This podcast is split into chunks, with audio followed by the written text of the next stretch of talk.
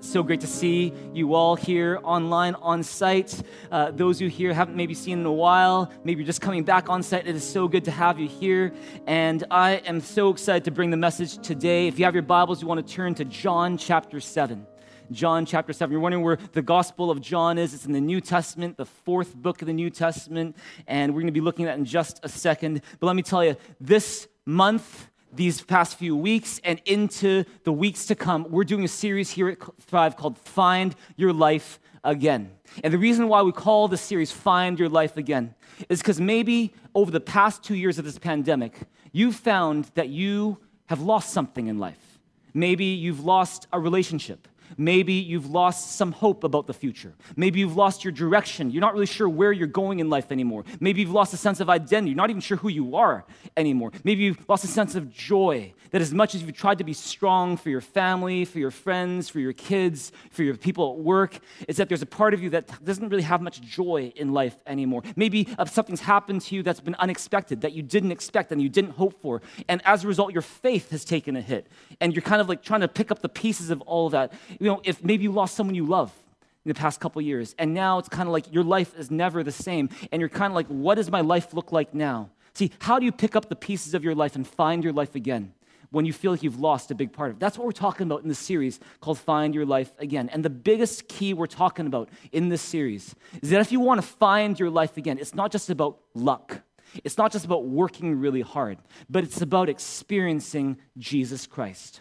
It's because Jesus Christ is the life. I don't know if you know this, but in the Gospels, especially the Gospel of John, Jesus makes some crazy statements about himself. You know that?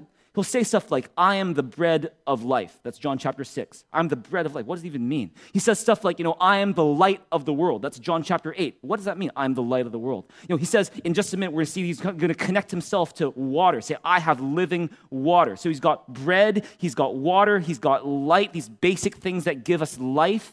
And why does Jesus do that?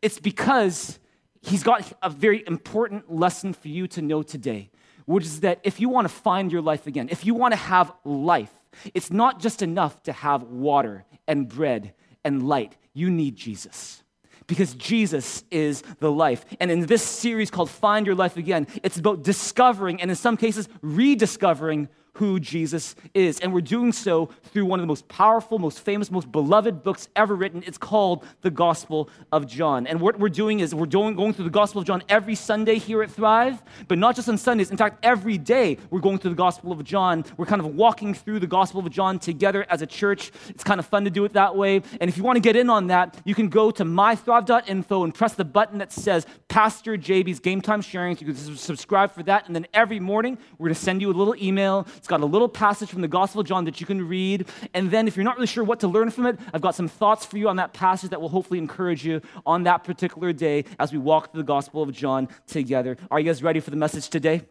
Here we go. See, talking about find your life again, talking about all this stuff here. Let me begin with a little story. Uh, do you guys have a bedtime routine? Something that you guys do before you go to bed, or maybe a series of things that you do before you go to bed? Of course you do. I do as well. Let me tell you about my younger son, Caleb. Younger, my younger son, Caleb, is about four years old, and he has a bedtime routine. What happens is every night before he goes to bed, Caleb will brush his teeth by himself and then we'll put him in his crib, and then we will say a prayer with him. The prayer goes a little bit like this Dear Jesus, thank you that Caleb is happy, healthy, wise, strong, loving, obedient to God, obedient to his parents, and brave. In Jesus' name we pray. And then Caleb says, Amen. And then, uh, and then we'll give him a little bedtime story, something we'll just kind of make up on the spot. And then after all of that, there is two requests that he will always make before he goes to bed. The first request is he'll always say, Daddy, Mommy, hug and kiss. And so we'll go up to him, we'll give him a hug and a kiss. Sometimes he'll add a third one. We'll say, Daddy, Mommy, hug and kiss and massage. and he'll lie down, we'll give him a massage. Okay, sure, great. But then there's one more final request that he always ends with, which is he'll get up once again, he'll say, Daddy, I need water. And so um, I need water. And so, you know what? I'll, I'll, I'll, say, okay, fine. So I'll go downstairs to the kitchen. I'll grab his little Paw Patrol water bottle. I'll fill it with some water. I'll give it to him. He'll slurp on it.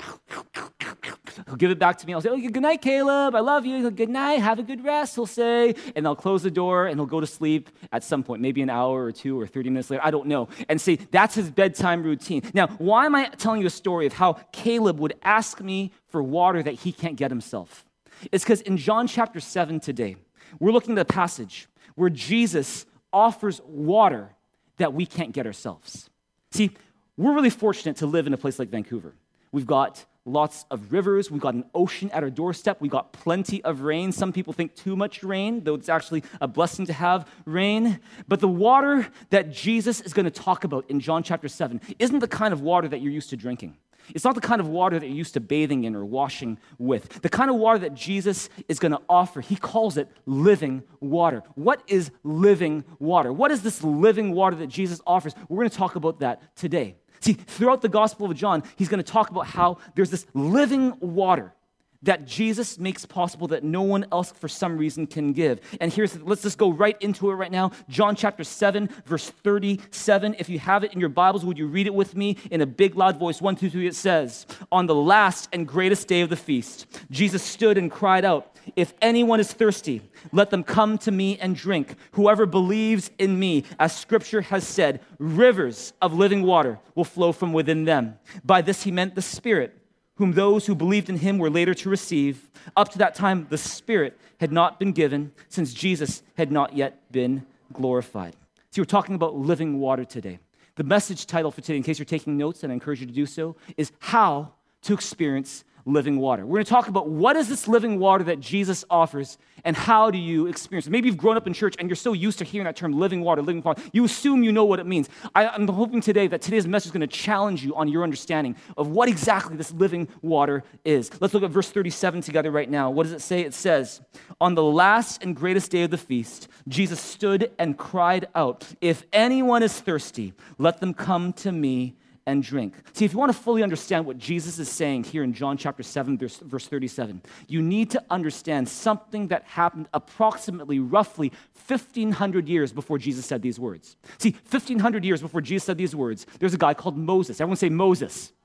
And Moses, he is leading the Israelites out of Egypt where they're slaves, heading for this land that they believe God has promised them. They call it the promised land. And from Egypt to the promised land, they are walking, traveling through this desert, this wilderness where they need to set up and then tear down their tents all up like every day. That's what they would do. And, and see, it's kind of like our church. You set up, you tear down, you move to the next place. So they wouldn't stay in any one place for that long, and they would live in these tents. Not only did they live in tents, but they even set up in the center of the camp this huge tent that they called the tent of God or the tabernacle of God. And it was this way to represent how God is in their midst. This idea that this reminds them that as they're going through this journey through the desert, that they are not alone, that God is with them. But keep this in mind, they're in the desert and it's hot, it's dry, it's uncomfortable, it's a bit monotonous, it's not that exciting. The scenery, after a while, it's just kind of getting a little boring.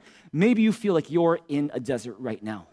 Is that, of course, it's raining outside, but in your heart, in your mind, in your life right now, it feels like a desert. It feels, things feel kind of dry feel uh, things feel a little boring things feel uncomfortable things don't feel very fulfilling not very exciting. You're not really sure why you're getting up every morning. And see here's the thing. How many when you're living in a desert water is basically life. You have water you got life. You don't got water you're to die when you're in a desert. And see that's what was you know what the, the israelites were really concerned about. They're going through this desert this wilderness and they are feeling the thirst. And they cry out to Moses, going, We are dying of thirst. They're grumbling toward Moses. And so Moses, he looks to God and goes, God, what are you supposed to do? And God says to Moses, Here's what you do take that staff and strike the rock, strike that rock that's in front of you. And then so, and so, and so Moses, he strikes the rock, and then the water gushes out of this rock. The rock breaks open and gushes out water that feeds the people, refreshes the people, and brings them back to life again. It's one of the most important, most famous moments in the history of Israel. But let me tell you this that, that moment, where Moses strikes the rock and water gushes out to feed the people, that's not just a, a, history moment for the people of Israel. It's also a picture pointing to the future. Because 1500 years after this would take place, there's another rock that would appear. His name is Jesus. And see, Jesus is described in the Bible as the greatest rock of all. He's called the living stone. He's called the cornerstone. He's called the capstone. He's called the rock. Of anybody else, Jesus is the rock. And the Bible says that when people were dying of thirst, Moses would strike this rock. Not Moses the man, not Moses the individual, but the Mo- Moses the law. Moses wrote down a law and that law was called the law of Moses. And Jesus, in his time on earth, he would die under the law of Moses. He would die not for his sins, but our sins. He would die under the law of Moses. And because the law strikes this rock called Jesus, as a result, water would gush out to feed and refresh and bring back to life the people who receive it. If you believe, it, believe that, say amen. And so that's what's going on. That's a picture pointing forward to what Jesus is going to do. And here in John chapter 7, Jesus is officially announcing that this water, this living water, is coming. And he's already hinted it in different ways. He's talking to this woman at a well in Samaria, and he's like, Yeah, if you really knew who I was, you would ask me for the gift of a drink, and I would give you living water. He's kind of hinted at it in little private conversations, but now Jesus is going public with the invitation. So he goes to Jerusalem and he's going to go public with this offer of living water and he's going to do it at the biggest holiday, the biggest festival, the biggest feast of the Jewish calendar. It's called the Feast of Tabernacles. Now, if you don't know what the Feast of Tabernacles is, let me just explain real quick. There were basically three feasts that the Jewish people would celebrate where they would leave their towns and go to Jerusalem just for these three feasts. There was Passover, there was Pentecost, and there was the Feast of Tabernacles. But the Feast of Tabernacles, it was the biggest feast. It was the biggest feast. It was the feast. And it lasted seven whole days with a special closing ceremony on the eighth day, kind of like the Olympics. And it was celebrated right after the fall harvest. And so they're gathering their crops, they're gathering their crops, and then they all assemble in Jerusalem to celebrate the Feast of Tabernacles, usually around October or so. And see, this Feast of Tabernacles had a lot of different purposes. One was to thank God. It was to say, okay, God, we thank you for your provision. We thank you for what you've provided. We pray for your blessing over this coming year. That's one thing, is to thank God. The second one is it was a chance to remember. Because the fact is, in the book of Leviticus, God would command the Israelites to celebrate the Feast of Tabernacles. And he would ask them to do something very, very strange. He would say, I want you for seven days to live in tents live in booths, live in these tabernacles. And it was not just a way to have fun, but it was also a way to remember what their ancestors had gone through as they were walking through the wilderness, how they lived in these tents before reaching their promised land. So if you were in Jerusalem, first century AD, you'd walk into Jerusalem and it's like a, it's like a tent city.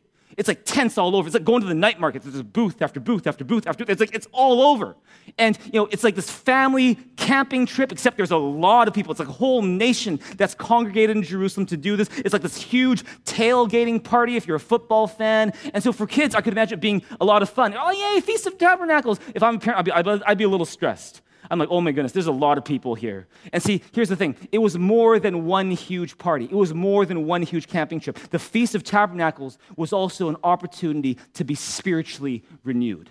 So, what people would do is when they're not hanging out in their tents, not playing their games, they would go to the temple in Jerusalem. They'd offer sacrifices. And they'd also sit in the temple courts listening to rabbis or teachers teaching the word. It was kind of like a big church conference. It was about you know, being renewed spiritually. And see, the fact that God will command the Israelites to celebrate the Feast of Tabernacles year after year tells you a few lessons about who God is. The first is this God loves a party. Is that for God, life is not just about work, work, and more work. God wants you and me to take time to pause, to rest, to celebrate, to have fun again, and to be renewed physically, relationally, spiritually. If you believe that, say amen. Maybe that's why you're even here. I want to be refreshed. And see, if you're always working, work, work, work, you're never pausing to rest, God would say there's a better way to live. I love that about God. God is not a workaholic, and you don't need to be as well. That's the first thing, first lesson we can learn about who God is from the Feast of Tabernacles. A second lesson we can learn from the Feast of Tabernacles is that God wants us to remember his goodness in our lives. He wants us to remember what He has done. Just as they thank God for the harvest, we want to have an attitude of gratitude. Because how many know that when you're going through a tough time, one of the best things you can do for yourself to keep you afloat is to thank God for His goodness, is to focus on the good things that you have, because it'll keep you afloat when your circumstances make you want to sink. If you believe that, say amen.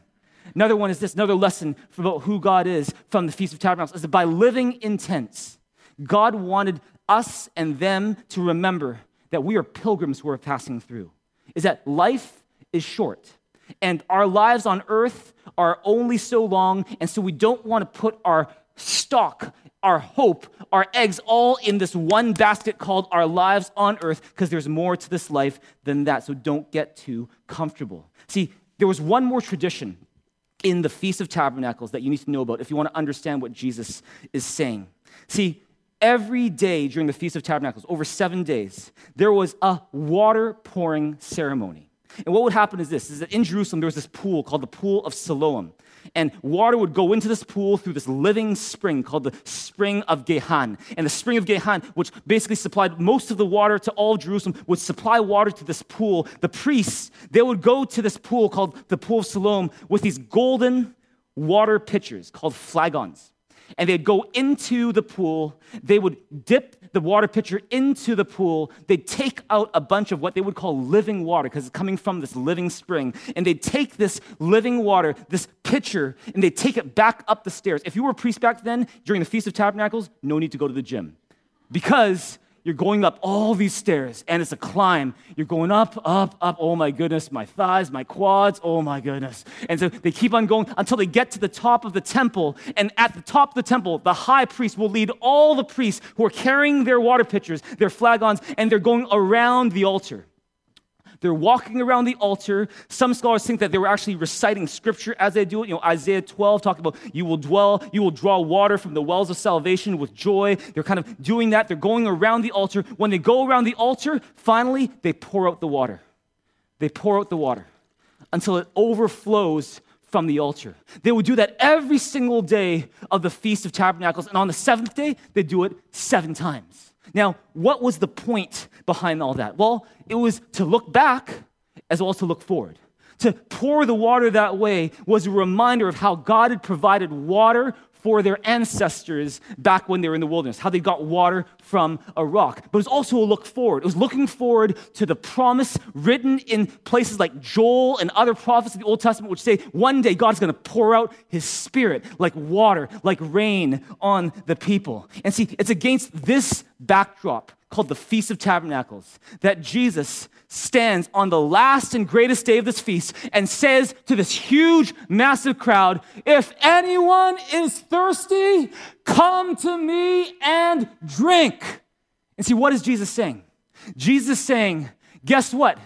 I am the fulfillment of everything that you're celebrating and everything that you're remembering and everything that you're anticipating at this Feast of Tabernacles. You guys, you're celebrating how God provided water for your ancestors. Guess what? You're looking at Him He's saying, you know what? You're remembering how you guys lived in these tents and how God lived in a tent too among you. Guess what? You're not just remembering something that happened in the past, you're living that in the present because here I am in this earthly tent called my body, and here I am with you. That's why John chapter 1 says about Jesus So the Word became flesh and tabernacled, dwelt among us. And then you say, you know, you're anticipating this day when God's going to pour out his spirit on all of you. Guess what? I'm the one who's going to make that happen if you believe in me. I am the fulfillment of all that you're celebrating at the Feast of Tabernacles. And see, verse 38, read it with me in a big loud voice. It says, Whoever believes in me, as scripture has said, rivers of living water will flow from within them. See, what is Jesus saying? See, Jesus is saying, rivers of living water are going to flow from within you if you believe in him. What does that mean exactly? You know, we, we had you know, one of our boys was sick the other day, throwing up water Could, could it be something where it's just, you're just throwing up water all the time? That's, that's the rivers of living water coming out of you? Like, it, it, that, that's kind of weird. I don't know if that's what, something I would want. What exactly does Jesus mean by rivers of living water flowing from within you? Well, it means three things that we're getting to today. Number one, to have rivers of living water flowing from within you means you have a powerful resource from God to help you in your troubled times. It's the Holy Spirit. It's, that, it's the idea that you know having rivers of living water in your life flowing within you doesn't mean that from now on because you believe in jesus everything's always going to be happy you know, 24 7 joy, always good. I'm happy, happy, joy, joy. I've got peace like a river. I go, and everything's always good. You never go through depression. You never go through pain. You never go through financial difficulties. You never go through anything bad. It's all good. It's all happy, happy, joy, joy. No, that's not what Jesus is saying. When Jesus says that rivers of living water are going to flow from one, it means that when you go through your troubled times, when you go through depression, when you experience frustration, when you battle doubt, when you're going through your toughest times, you have a resource to help you. His name is the Holy Spirit. Verse 38 says it this way Whoever believes in me, as scripture has said, rivers of living water will flow from within them. By this, verse 39, he meant the Spirit, whom those who believe in him were later to receive. See, let's stop right there. See, what is Jesus saying? He's saying that if you believe in me, you will have access to the Spirit of God, the Holy Spirit. Now, who is the Holy Spirit? See, the Holy Spirit is God. He is the Spirit of God. God by nature is Spirit. That's why you can't see Him, but He's there. He is Spirit. And the Bible says that when you place your faith in Jesus Christ, you believe that He died on the cross for your sins, you believe He rose again, you believe He is alive today, then the Bible says that God gives you His Spirit. That doesn't mean that you're God or that you are a God, but it means that you have somehow mysteriously God's presence in your life. That you've got the Holy Spirit living on the inside of you, such that your body becomes a temple of the Holy Spirit. Now, we go into a lot more detail about this in something called Thrive Discipleship School, Level 2, Growing Your Relationship with God. We talk a lot about who the Holy Spirit is, what the Holy Spirit does. If you've never taken that before and you don't really have much of an understanding of who the Holy Spirit is, I urge you to take this class because as a follower of Jesus, you absolutely need to know who the Holy Spirit is. Maybe you've grown up in church and you, you never talked about the Holy Spirit. You absolutely need to know who the Holy Spirit is and what the Holy Spirit does. And in TDS2, we talk about seven things that the Holy Spirit does in your life. Today, let's talk about one. The one thing we'll talk about today is the Holy Spirit is here to help us in our weakness. Do you know that the Holy Spirit has a lot of different names? He's called the Spirit of Truth, He's called the Counselor. There's another name for him, and it's in kind of older translations. He's called the Helper. And see, in fact, I don't know if you know this, but the same word that's used to describe the Holy Spirit as helper is the same word that Genesis uses talking about how woman was supposed to help the man. Adam was supposed to have a helper called Eve, same word. And so, and here's the thing is that where we have the Holy Spirit, who's our helper, who helps us in our weakness. John chapter 14, 16. Would you help me preach in this place and read this verse with me? One, two, three, it says, And I will ask the Father, and he will give you another helper to be with you forever. He's talking about the Holy Spirit. Look at Romans 8 26. Read that one. It says, And the Holy Spirit helps us in our weakness. For example, we don't know what God wants us to pray for, but the Holy Spirit prays for us with groanings that cannot be expressed in words. Can you remember the first time you ever sensed the Holy Spirit in your life? For some of you, oh, I've never experienced the Holy Spirit. Ah, I don't know about that. Maybe you just don't recognize that it was the Holy Spirit, but it was the Holy Spirit. For example, your decision to come to church today. That's a Holy Spirit thing. Your decision to open up your heart to God whenever you have, if it was the first time or just recently or just today, that's a Holy Spirit thing. You know, when you decide to reach out to someone and, and love them even though you're tired, that's a Holy Spirit thing. When you decide to do the right thing, even though you're tempted to do the wrong thing, that's the Holy Spirit thing. Sometimes we're so into our lives and tired of what we do that we forget that actually it's not just me. Don't give yourself too much credit. The fact is, every good and perfect gift comes from God. And so it's actually the Holy Spirit who's working with you every single day. The question is, do you recognize it? I remember the, the first time that I sensed the Holy Spirit. I was 14 years old. I'd grown up in church and I'd grown up always thinking that this is my parents' faith not my faith. If you ever talk to JB at 14 years old, he would drop dead if he realized he was going to be a pastor one day. Because he's just like, what? Because it was just my parents' faith, didn't really believe in this stuff. I just went to church. But there was one Friday night when we're in this youth group, and I'm one of the youngest ones there. And I'm there, and I've got my kind of bowl cut, and I'm in grade eight, and I'm seeing these older teens just worshiping Jesus with song and prayers. And I can tell you this I played a lot of video games before, I'd gone on a lot of vacations before, I'd eaten a lot of good food, but nothing quite compared to the peace that I felt on that day. And I didn't know what that was, but looking back, I realized that was the Holy Spirit. And see, here's the thing maybe without you even realizing it, the Holy Spirit has been working in your life long before you even knew. And see, the Holy Spirit is not just there to be there for no reason, but He's here to help you, to help you in your weakness, to make the presence of God real in your life. And so, for example, I remember just you know just you know a few years ago, not that that long, no, not that, not a few years, maybe, you know, but 14, 15 years now, that we're in Taiwan. My wife and I, Pastor Shar and I, were living in Taiwan, and we're getting ready to move to Vancouver because you know, we've been commissioned by our church in Taiwan to, to start Thrive Church here in Vancouver. And I remember I was freaking out because I said yes to this calling, and yet I just realized, man, that means I have to preach every single week oh my goodness. And I'd, I'd, preached a couple messages before in front of people, but I'd never really preached anything you know, on an extended period. I'm like, oh my goodness, what am I going to do? Where am I going to come up with messages? Like, what am, I what am I even going to talk about? I don't really have much to say. And I remember I was walking down downtown Taipei on Zhongshan Beilu. It's, it's, it's Zhongshan North Road. And I'm walking on this big sidewalk, and I sense the Holy Spirit, the same peace that I had at 14 years old. At 29 years old, I sense this peace and this voice saying to me on, the, uh, on that particular day, JB, you never have to worry about what you have to preach on a Sunday. You never have to worry.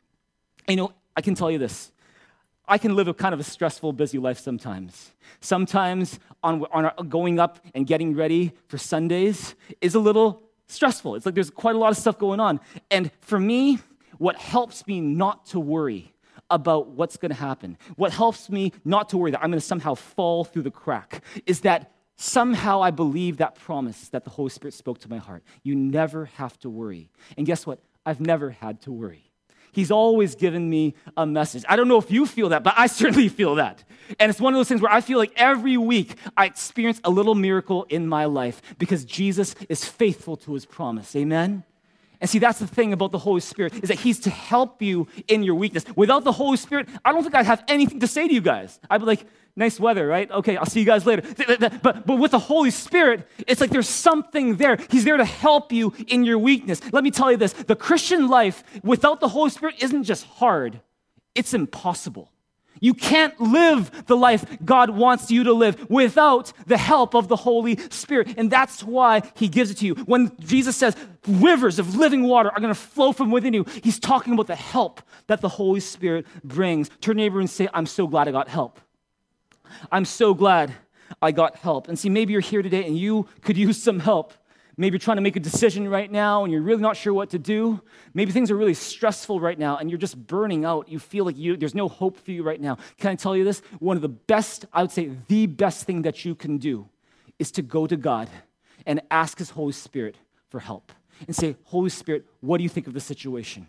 What do you want me to do in this situation? Spend time in His presence. And I think you're going to find this the peace of God is going to come, the wisdom of God is going to come. Romans 15 13 says it this way May the God of hope fill you with all joy and peace as you trust in Him, so that you may overflow with hope by the power of the Holy Spirit. Praise God that because of the Holy Spirit, we have hope.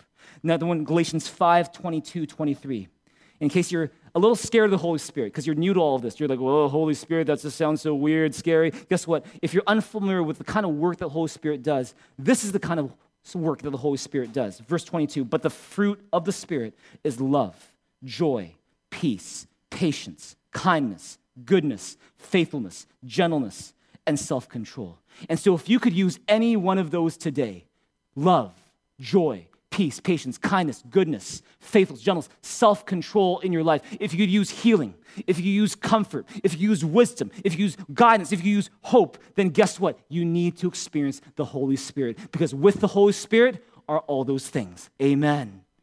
And if you're here, kind of, how do I experience it? We're going to talk about that at the end of this message. But let me tell you the second layer of meaning when Jesus says, that rivers of living water will flow from within you. And here it is.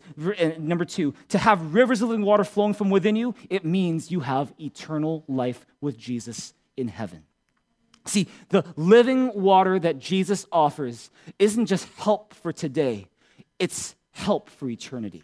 It's more than just what he does to help me with my career or my marriage or my family or my health right now. It's about how he made it possible for us to be with him in heaven forever.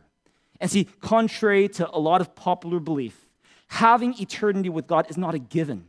It's not something that is your right, your entitlement, as if, you know what, you just deserve to go to heaven because you're such a good person. No, if that's what you think, and that's what a lot of social media preaches, that's a lot of what mainstream media preaches, that, oh yeah, he was such a good person. Oh yeah, yeah, for sure, he's in heaven right now. Oh yeah, he's in a better place right now. Just because they breathe and live, oh yeah, they should be in heaven right now. The Bible doesn't call, do it that way. The Bible says that all of us, we are separated from God who is holy who is no sin in him. And but for us who sin and sin is us rejecting God, God, forget you. To hell with what you think. I do things my way. And in addition to hurting others in the process, when we sin that way, we actually separate ourselves from God.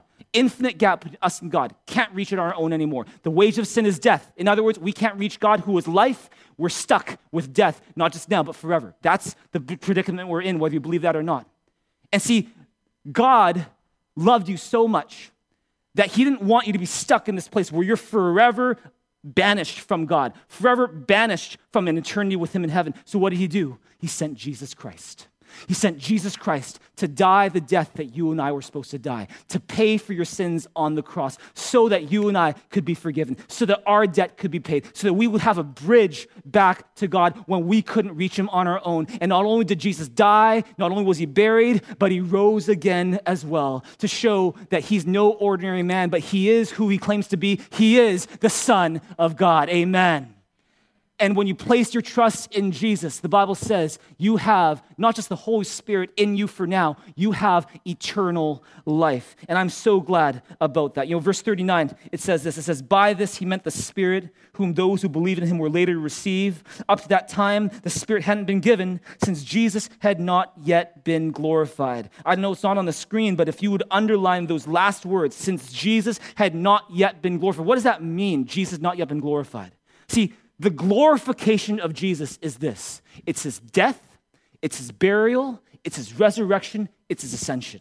That's the glory of Jesus. And guess what? In order for you to have the Holy Spirit in your life, in order for you to have eternal life, living waters flowing from within you, it wasn't just a given, like, oh, that's, oh, that's easy, I'll give that to you. No, Jesus paid the highest price so that you could have those living waters. And what he did is he died. He was on the cross. He died. He was buried. He rose again. He ascended. He did all those things. He was glorified so that God could give us and pour out His Holy Spirit on us the way He always intended. It's because sin and holiness can't coexist. But when you receive Jesus, guess what? Your sins are forgiven. You have the hope of the Holy Spirit, which is eternal life in you. It's living water. Or just a few days ago, uh, I had a friend who lost his dad um, it was a heartbreaking thing. It was kind of expected, but still, when that stuff hits you, you never be fully prepared for it. And he was just saying to me, I was in his cubicle in his office, and I was like, How are you doing, man? And he's like, You know what? This is tough.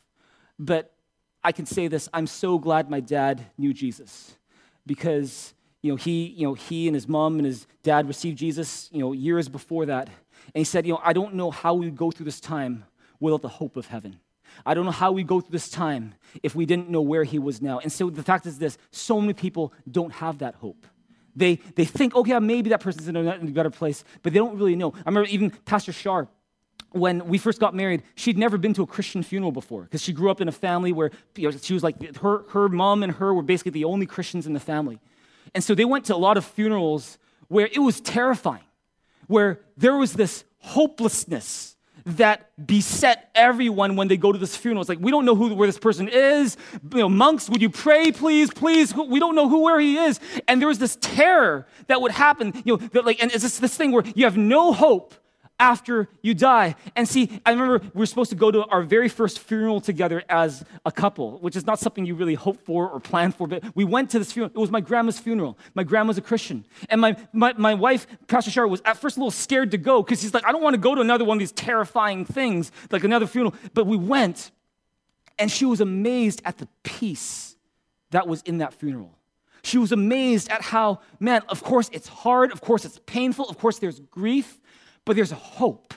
There's a hope that there's something beyond this. There's a hope that that person that you're saying goodbye to, you're only saying goodbye to for now because you're going to get to see them later. It's the hope of eternal life. Amen. 2 Corinthians 5, verse 1 says this It says, Now we know that if the earthly tent we live in is destroyed, we have a building from God, an eternal house in heaven, not built by human hands. When this tabernacle that you and I live in, one day it's going to be taken down, that's not the end. When you have Jesus, you don't leave home, you go home. And that's the hope that we have when we have Jesus. It's the rivers of living water welling up to eternal life. Number three, the third meaning of having rivers of living water flowing from within you, here it is. It means you have a relationship with God that satisfies your thirst in ways that the world can't satisfy. Has this ever happened to you before? Is that you're thirsty, you feel like drinking someone, something, but you don't feel like drinking water. So you get a pop, you get a Coke, you get a bubble tea, you drink some coffee, and you're that much thirstier. Has that happened to you before? Oh man, that's happened to me before where you know, I, I think this is gonna satisfy me. I'm just like, ah, ah, I need to drink something. I, and, and so finally, I'll go to the water and see and the water quenches my thirst in a way that nothing else can. You know what? Ecclesiastes 3.11 the old testament says that god has put a thirst in us that nothing else can quench except for him. The reason why you think about god the reason why you think about eternity the reason why you're spiritual isn't because just that's just how you are that's a part of our evolution. No it's because god made you that way. He put eternity in your heart. You have a thirst for eternity that can't be satisfied by video games or porn or good food or traveling a lot or getting married or having a nice house or having a fat bank account, those things are not going to satisfy the thirst that you have because it is a God sized thirst that only God can fill. And maybe the reason why you're having such a tough time finding your life again these days is because you think that if only I was with that girl or if only I was with that person, or if only I got a promotion, if only I was working at that company, if only I could just move from this place and go somewhere else, then I will be happy. Can I tell you this? You're trying to fill a God sized hole with something that's not God sized. You have a thirst that only God can quench. Jesus says, Whoever drinks the water I give him will never thirst. And when you believe in Jesus, you've got something to quench the thirst inside of you. I love watching good movies. I love listening to good music. I love going on vacation and traveling. I love eating good food. I love spending time with the family. I love exercising the gym. I love all those things. I love life. And the thing is this I can also say nothing replaces the presence of God in our lives. Nothing can.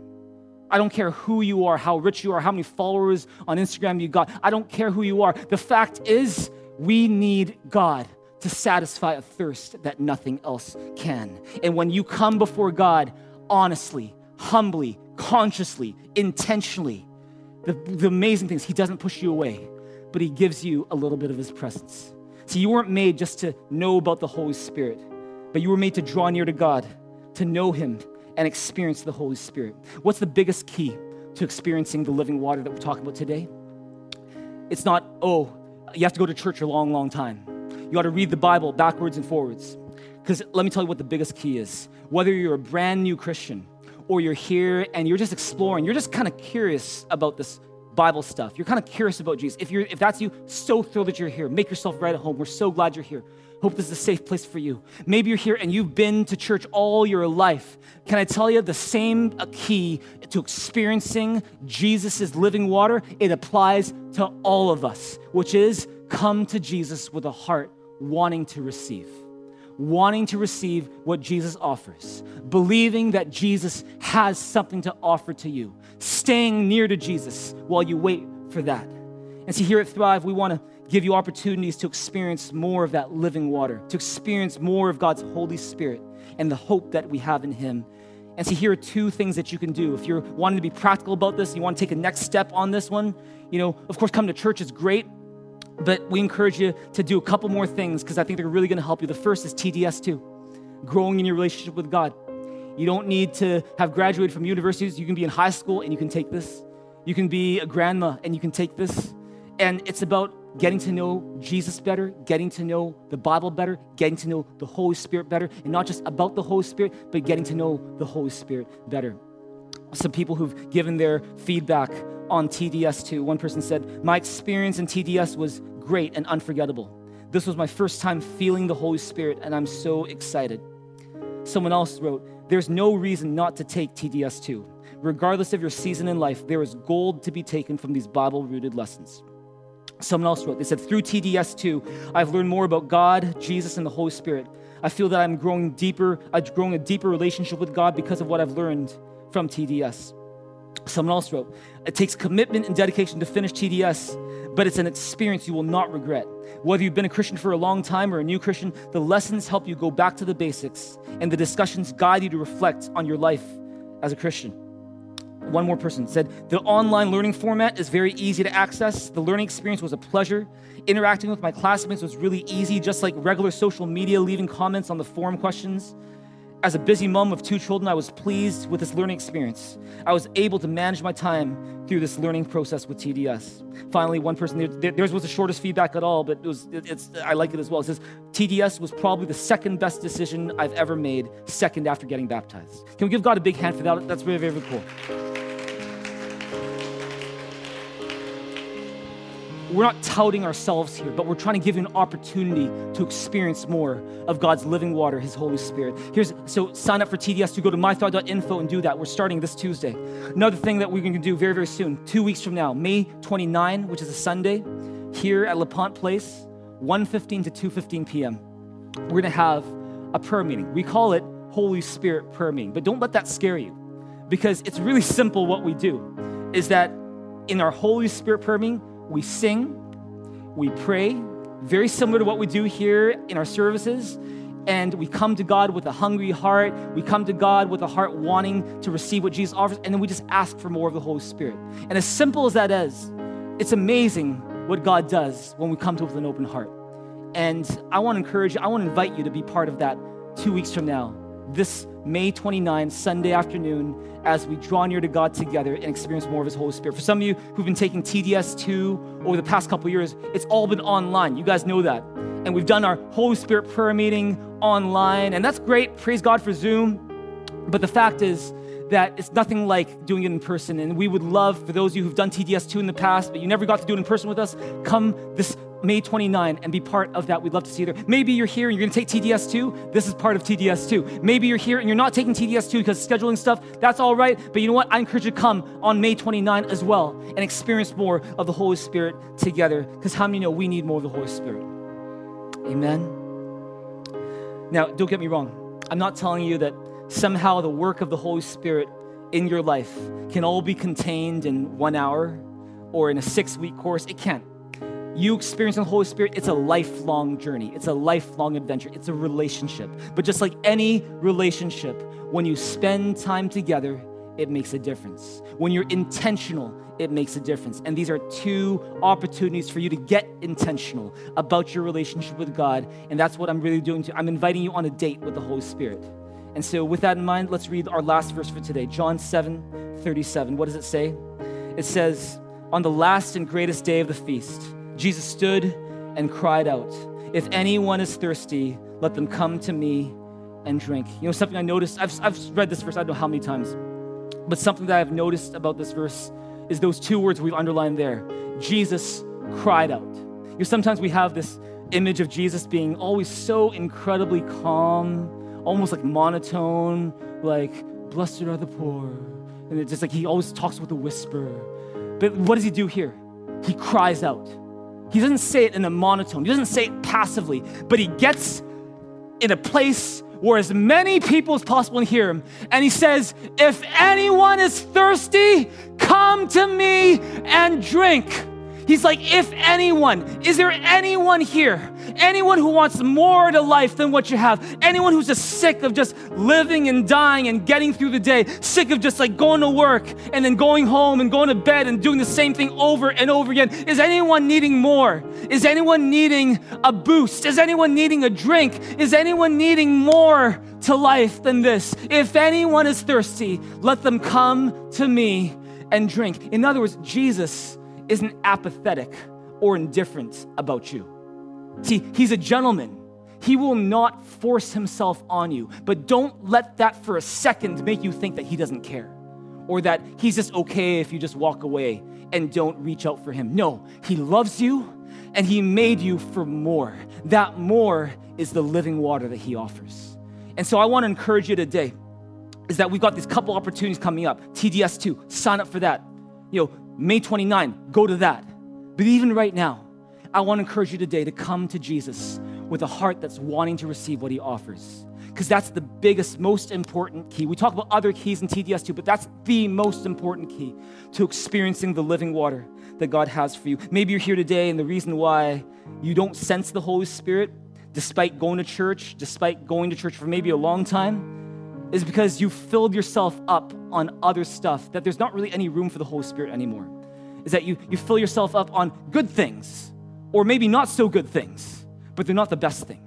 And as a result, it's like you're just so full on this other stuff that there's just no room anymore for the best stuff. You know, my wife, Pastor Shar, she, she's really health conscious. And uh, I don't do all the stuff that she does, but there's one thing I'm trying to do. She wants me to get more fiber. She's like, You need more fiber, Pastor JV. Eat more fiber. And so she's got this fiber powder that she gets me to drink every day. And at first, I would just eat my stuff. I'd eat my McDonald's. I'd eat my stuff. And I'd be, oh, sorry, I've got no more room for fiber. Sorry, sorry, baby, sorry, no more room. And and then after a while, I was like, she didn't tell me to do this. She wasn't like JB, you know, she wasn't like that. She just kind of let me be. But at some point, it kicked into me that if this stuff is really good for me, if this stuff is really what I need more than those other things, which are also good in their own way, but not the best thing, then maybe I need to go for the best thing first. And so what I do nowadays, I take my fiber first, and then I go to McDonald's or something like that. But why, t- why do I mention that to you? It's because maybe the reason why you are filled up and yet you don't feel joyful, you are stuffed and yet you don't feel like there's life in you, is because you've been filling up on the wrong things. You've been filling up on stuff that doesn't help you, it only hurts you. Or it's just good things, but it's not the best thing. I'm gonna encourage you today make this coming season of your life when you say, I'm to fill up on the best thing. It's living water from Jesus, it's the Holy Spirit. Don't be indifferent because Jesus isn't indifferent to you. Just as Jesus cried out for you, I hope you'll cry out for Jesus. I hope you'll cry out for more of His Holy Spirit because maybe, just maybe, that is the exact thing that you need. You're, maybe you feel like this empty pitcher right now. Everything is so dry it's like there's nothing in there. You're scraping the bottom of the barrel every single day because there's just no strength, there's no hope, there's no passion, there's no joy anymore. It's time to get filled up again. It's time to go to that pool and fill up again. It's time to go to the fountain. His name is Jesus. Oh, come on, if you believe that, give Jesus a big hand. Let's place together right now. Amen. Would you stand in this place together right now? Let me tell you something today is that if you believe in Jesus, you always have a river. The question is, are you accessing that river? The question is, how much of the river do you want? The question is, are you making time for the river? Are you getting into the river? Are you drinking from the river? Are you getting near the river? When was the last time you got to the river? You got near God and said, God, I need you, and I cry out for more of you. I don't want to do this on my own. I need you today. If that's you, then I want to encourage you to find your life again by going to the fountain. His name is Jesus. If you believe that, give the Holy Spirit a big hand, big shout. Let's play together right now.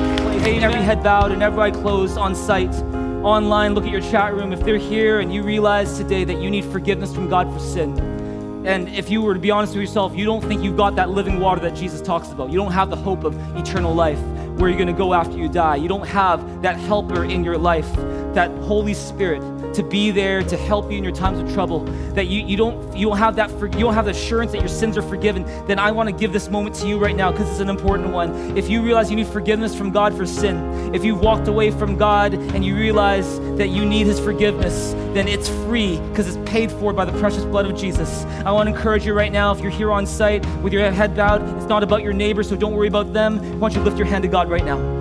Want to lift your hand as an expression of your need for God. Just you come to God humbly, honestly, just saying, God, I need you. If that's you, want you to lift your hand high, just to let the height of your hands be you, just reflecting, just God, I need you in my life. This is how much I need you. And, and you know, as you're lifting up your hand, one of our ushers, they might come to you with a card with a prayer on it that we're to pray in just a second. It's a prayer that I think you can use to ask Jesus for forgiveness. Those who are here and you're watching online, I want you press the link that's in your chat room right now. It'll take you the same prayer. And we're going to pray this together as a way to say, Jesus, we want your living water. Jesus, I need your living water. I want your forgiveness. I want your peace. I want a relationship with you. And so, if that's you and you need that, why don't you pray this prayer with me right now? Whether you have a card or a prayer page in front of you or not, you can pray this prayer with us right now. Let's all pray it in support of those praying for the first time. We're going to say, Dear Jesus, Dear Jesus, thank you, thank you that because you love me, that because you love me, you died on the cross you died on the cross to pay for my sins. For my sins. You rose You again rose again to give me life. to give me life. Today, Today, I open up my heart up my heart and I ask you, I ask you, please forgive me please forgive of me all my sins all my sins and fill me fill me with your Holy Spirit. Holy Spirit. I place my trust place my trust not in what I do, not in what I do, but in what you've done for me. in done for In me. Jesus' name I In pray. Jesus' name I pray. Amen. Would you God give God some praise? Let's play together right now. Amen. If you prayed that prayer just now and you meant that from your heart, then the Bible says you are forgiven of your sins. You're a child of God. You're a citizen of heaven. You got the Holy Spirit living on the inside of you, and the best is yet to come. And so, with that in mind, some things we want to do with you. Number one, a gift we want to give you. Congratulate you on this thing that's happened to you today. You can go to the Welcome Center if you're here on site. Gift to give to you. Just take that prayer card, or just let the Welcome Center know I prayed that prayer. We're going to give you that gift. You'll love it. Next one, if you're online and you prayed that prayer, go to the bottom of that page that you prayed that prayer on. Click the link. It's going to give you a gift that we'd love to send to you. On top of that, everyone who prayed that prayer just now, we encourage you to keep on coming to church because every baby needs a family to grow up in. We'd love to be your spiritual family here at Thrive. On top of that, we encourage you to get baptized. Baptism is not a graduation you wait for when you're dead. It's when you, you say, God, I want to begin this relationship with you. That's what baptism is. It's a beginning. And so with that in mind, you go to mythrive.info, press the baptism button that you uh, that, that'll give you more information on what baptism is all about. Praise God. Let's thank God for a great morning together.